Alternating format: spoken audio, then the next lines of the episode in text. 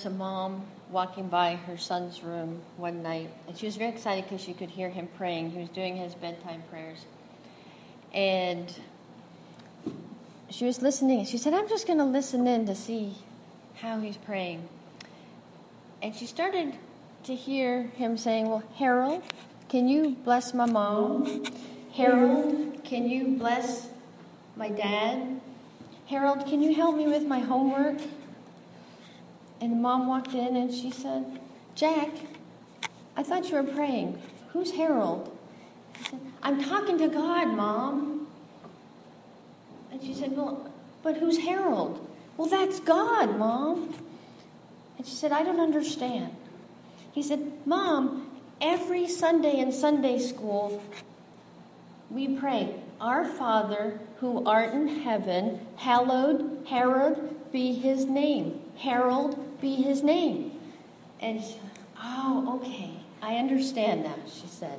But it's important for us to understand the names of God, the proper names of God. That's why we've been studying for two months now. We've been in a series on the names of God. Because through his names, we are introduced to the truth of who he is. What we do is we tear down our wrong impressions of him and replace them and discover who he is and how much he loves us. Through his names, we gain an understanding and experience his attributes.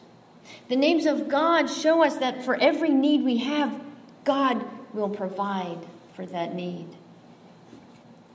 When we surrender and depend upon him, that's God's greatest desire. He wants us to know him in the fullness of his being. He wants us to come into a relationship with Him. He wants us to trust Him with our very lives. In the past weeks, we've learned in Exodus 17 that God was Jehovah Rapha, who healed our bad attitudes, who healed the bitterness in our souls. In Genesis 22, we discovered the Lord as Jehovah Jireh. In our obedience, He provides. In Judges chapter 6, we heard about Gideon and his doubts and his fears, and we discovered Jehovah Shalom, who brings us peace, casts off fear, casts off doubt. We've learned that in our daily battles, we have victory because of Jehovah Nissi. The Lord brings us victory. He is our banner.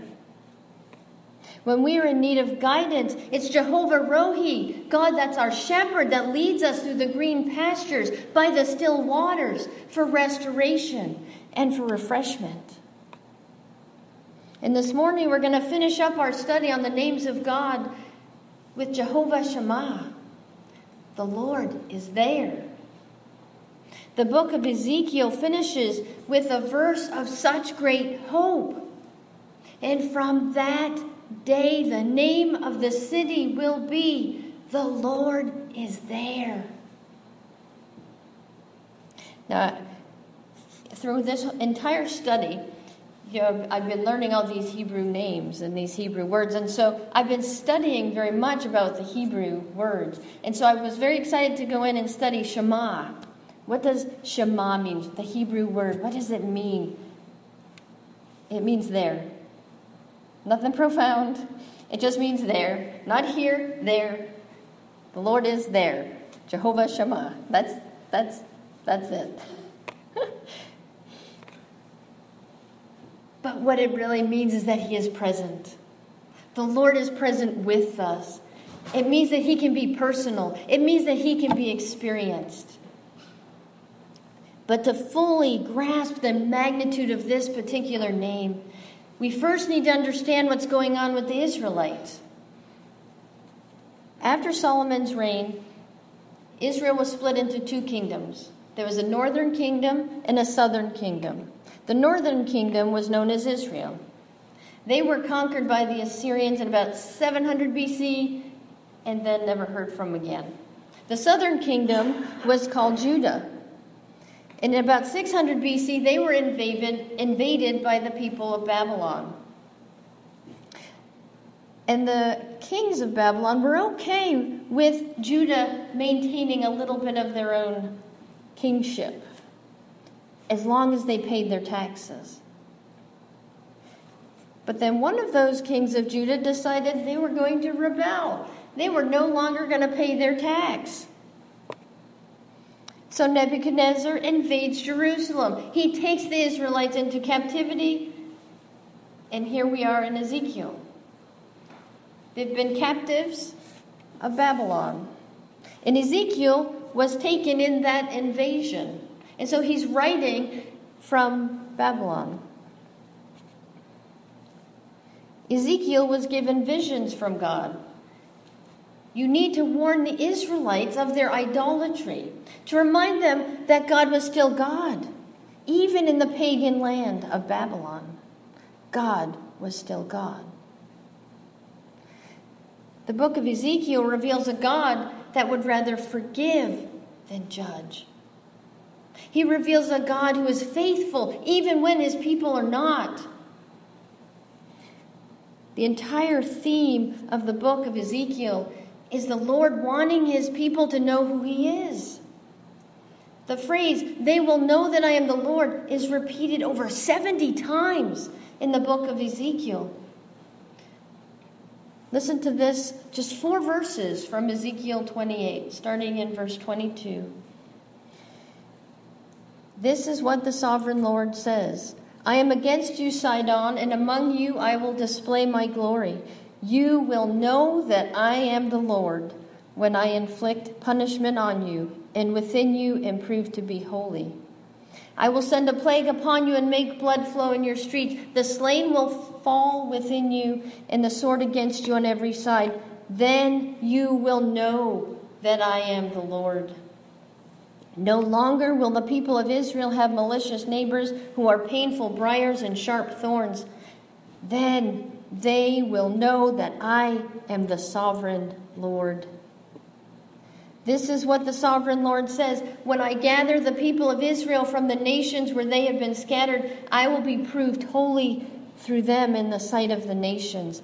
Then they will live in their own land, which I gave to my servant Jacob.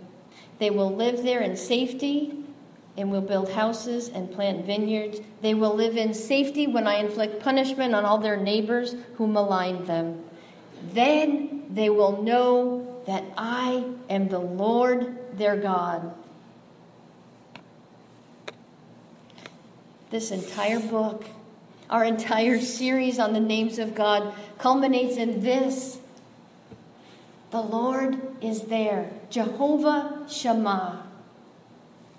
Ezekiel's prophecy occurs after the fall of Jerusalem. Now, the temple has been destroyed. God's been evicted from the temple. But even more so, he's been evicted from the hearts of the people.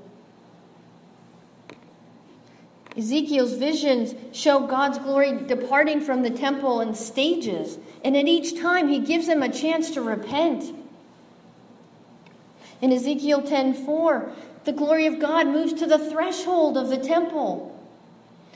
And then in verses 18 and 19, the glory of the Lord departs the threshold and stops at the entrance of the temple. And then in Ezekiel chapter 11, the glory of the Lord left the temple. He left Jerusalem and passed over the Kidron Valley. And in each instance, the Israelites didn't even notice that he was leaving. They go on with business as usual. How many churches do that today? How many churches the Holy Spirit is leaving and they go about just doing, just doing good stuff, but not God stuff, and they miss the fact that He's not even in the building with them anymore. How did the Israelites get to that place? Because they believed that God was a present God from the very beginning, all the way back to the Garden of Eden. God was in a relationship with his creation. We know from Genesis chapter 3 that God walked through the garden with Adam and Eve. They had everything security, safety, love, acceptance, perfection, and an intimate relationship with God. But in an act of rebellion, they were cast out of his presence. God was still there in the world, but everything else had changed. After the fall, the closest that the Israelites could ever come to dwelling with God was with his presence in the temple. His presence was located in the Ark of the Covenant, in the Holy of Holies. When Solomon's temple was built, the Lord took up residence there. God was there in his temple. But it wasn't the same as before the fall. There was no fellowship like in the garden. There were no walks. There was no personal relationship with God. Instead of God being there, he was over there. He was behind a curtain where only the high priest could access him. And now we see in the book of Ezekiel, the Israelites have no temple. Because of their idolatry and because of their sin, the temple has been destroyed and they've been dragged off into slavery again. So, how did they get there? How do we keep from getting there? They lost their wonder of God's majesty. They became more interested in what God could do for them rather than what God wanted to do through them. They put God in a box and they think they could keep him there. Only call him out like a genie in a bottle when they needed something. Is that how we treat God? Are we in awe of his majesty? The second thing the Israelites did was that they bought into the lie that in comparison to the pagans, they weren't all that bad. And that maybe those pagans really aren't that bad either. We could behave like them. We could live like them. Is there a difference in the way we live compared to the rest of the world? What sets us apart as followers of Christ? This morning in our prayer time, we were talking about love. Love defines us, love sets us apart.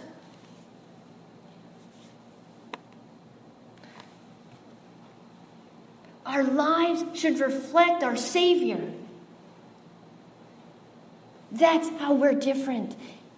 If we go out in the world and people don't see a difference in us, then you need to go back to your heart and say, Lord, what am I doing? What am I missing? Because maybe you don't have it right. The third thing the Israelites did was believe that their outward expression of their religion was more important than the condition of their heart. They believed that everything they did was okay as long as they brought a sacrifice. What behavior in our lives do we excuse because, oh, I go to church? Oh, I ask for God's forgiveness. Oh, I tithe, so I'm good. And that's exactly where Ezekiel's vision steps in to bring us hope and bring hope to the people that were at the point of despair. Ezekiel's vision is one of a new Jerusalem, a city with a glorious temple where the glory of God will take up residence, such that the Lord is there.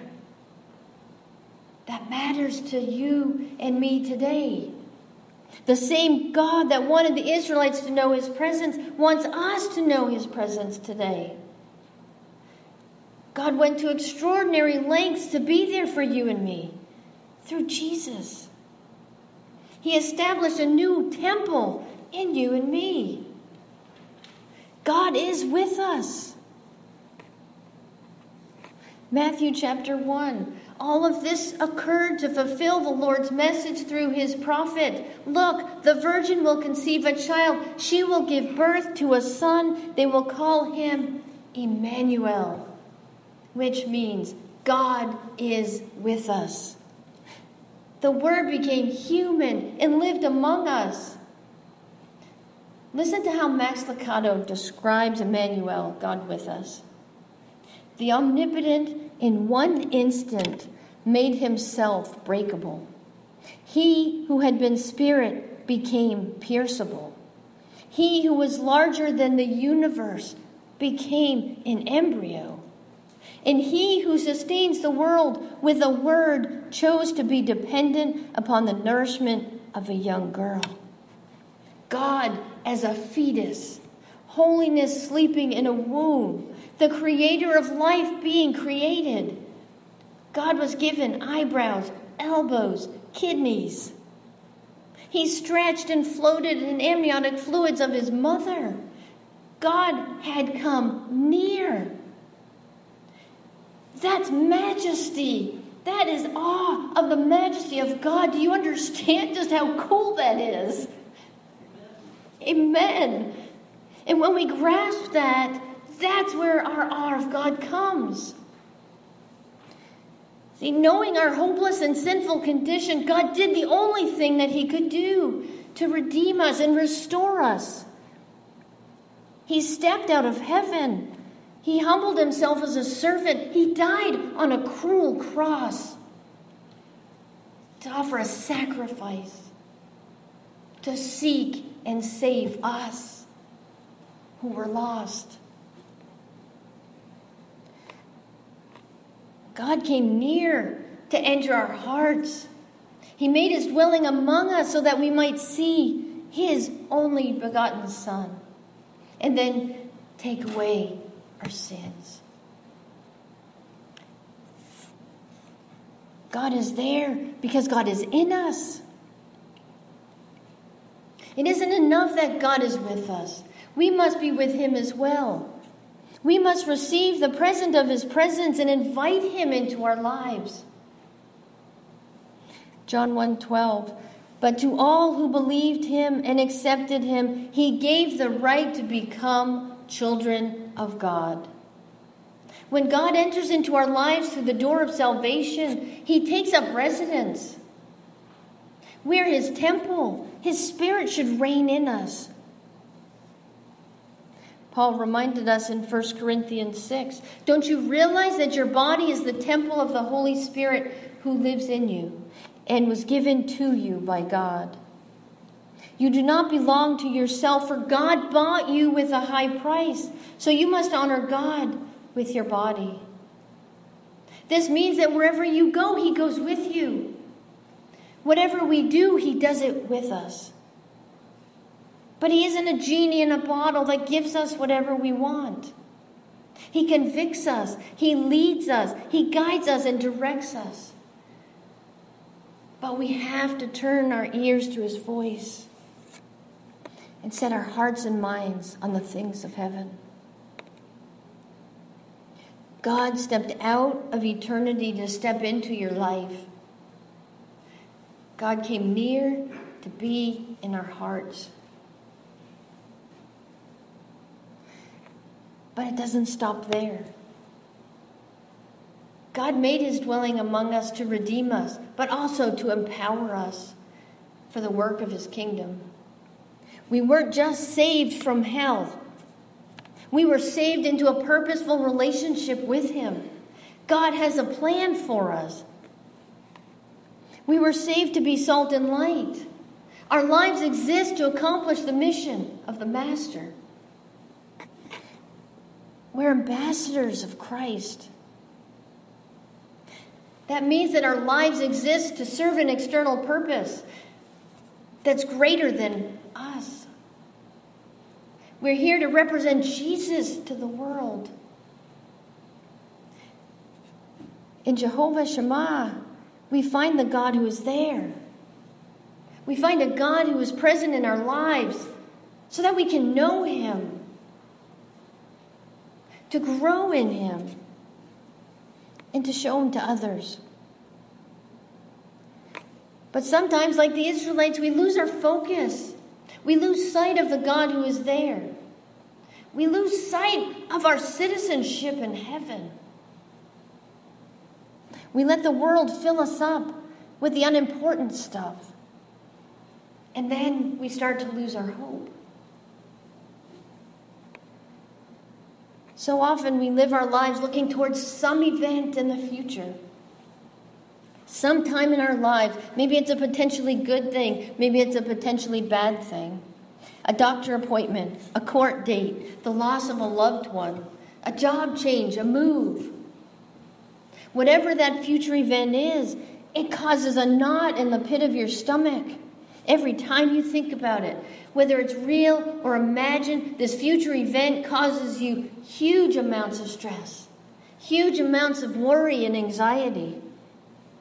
And we wonder in that future moment, what will I do? How will I survive it? But our Lord, Jehovah Shammah, He is there. He's there already. He's already in your tomorrow.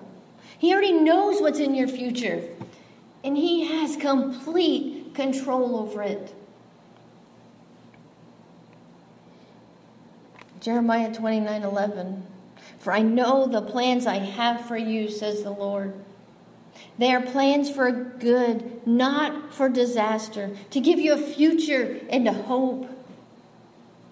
The Lord is there. We can't control our future. We can't be in our future right now. But Jehovah Shammah can. He will walk with you into whatever tomorrow holds. So, in those days ahead, if you feel that your life is out of control, Adonai, the Lord of all, is already there. If you need healing, whether it's spiritual or physical, Jehovah Raphi will be there. If you find yourself in need, Jehovah Jireh will be there. If you find yourself getting swallowed up in the doubts and fears of life, Jehovah Shalom will be there to bring you peace. If you find yourself in impossible situations where you don't see a way out, El Shaddai will be there. If you find yourself in a battle and you're losing, you're drowning, Jehovah Nissi will bring you victory. If you find yourself feeling lost, overwhelmed, not knowing where to go, Jehovah Rohi will be there to shepherd you. Jehovah Shammah will be there. That's what separates us from the world. We have the privilege of experiencing a personal relationship with God through His Son. Do you ever play hide and seek with little kids? They'll hide behind something. They think they're very well hidden. You can see them as clear as day, but they think they're hiding really well. As adults, we try to play hide and seek with God.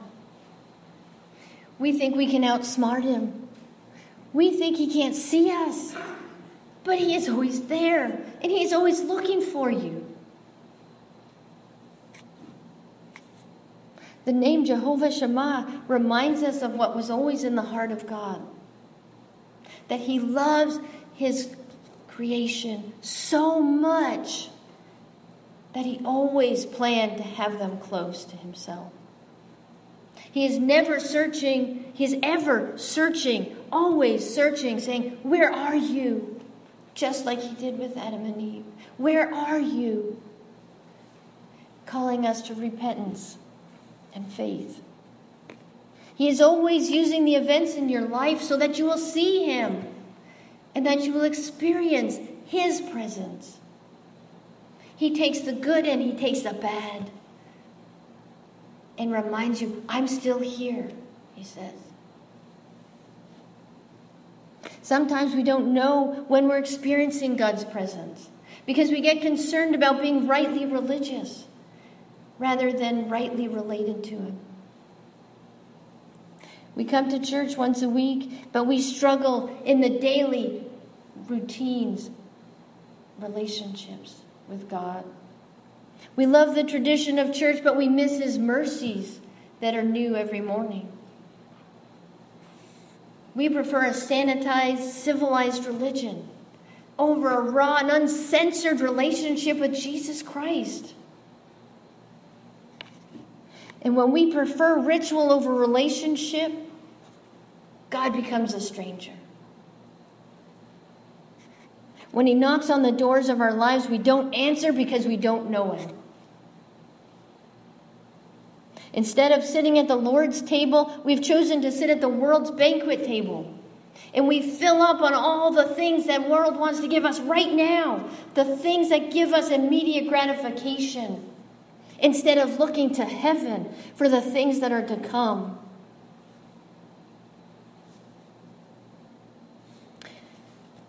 We become prisoners of our own making. We become prisoners of the world. And we don't even try to escape. We find ourselves slipping out of hope and we don't even realize it. During the Korean War, the American soldiers that were taken prisoner, they never tried to escape. And the psychologists after they couldn't figure out why are they not trying to escape and come to find out what was happening in the prisons the korean guards were dismantling hope on these soldiers in so many different ways they had this whole system of just filling them up with stuff but taking away their hope at the same time and so, in interviews with these soldiers after, they said there was no reason for me to escape. I had nothing to live for, there was no hope for me. That's what we see in the world today. People have no hope, they see no hope for a future. But we need to tell them that Jehovah Shammah is here. Jehovah Shammah is present in the world and ready to welcome them with open arms. Let them know what Jesus has done.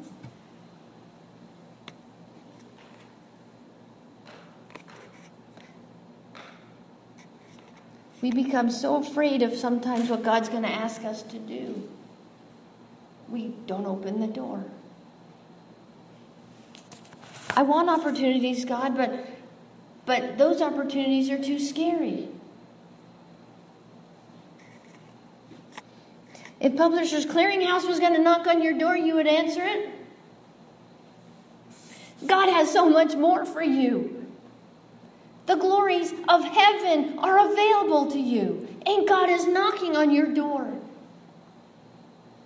I'm here. When Jesus shows up and he knocks on the door of your life, all he's asking for is a relationship with you An authentic, real relationship with you.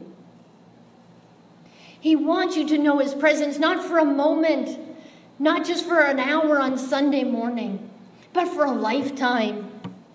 He wants to be Jehovah Shammah for you, the God who is there, the God who is present in you. Do you know that Jesus is there? Because it's Jehovah Shammah that gives us hope. Not just hope for today, but hope for all our tomorrows, because He's already in them.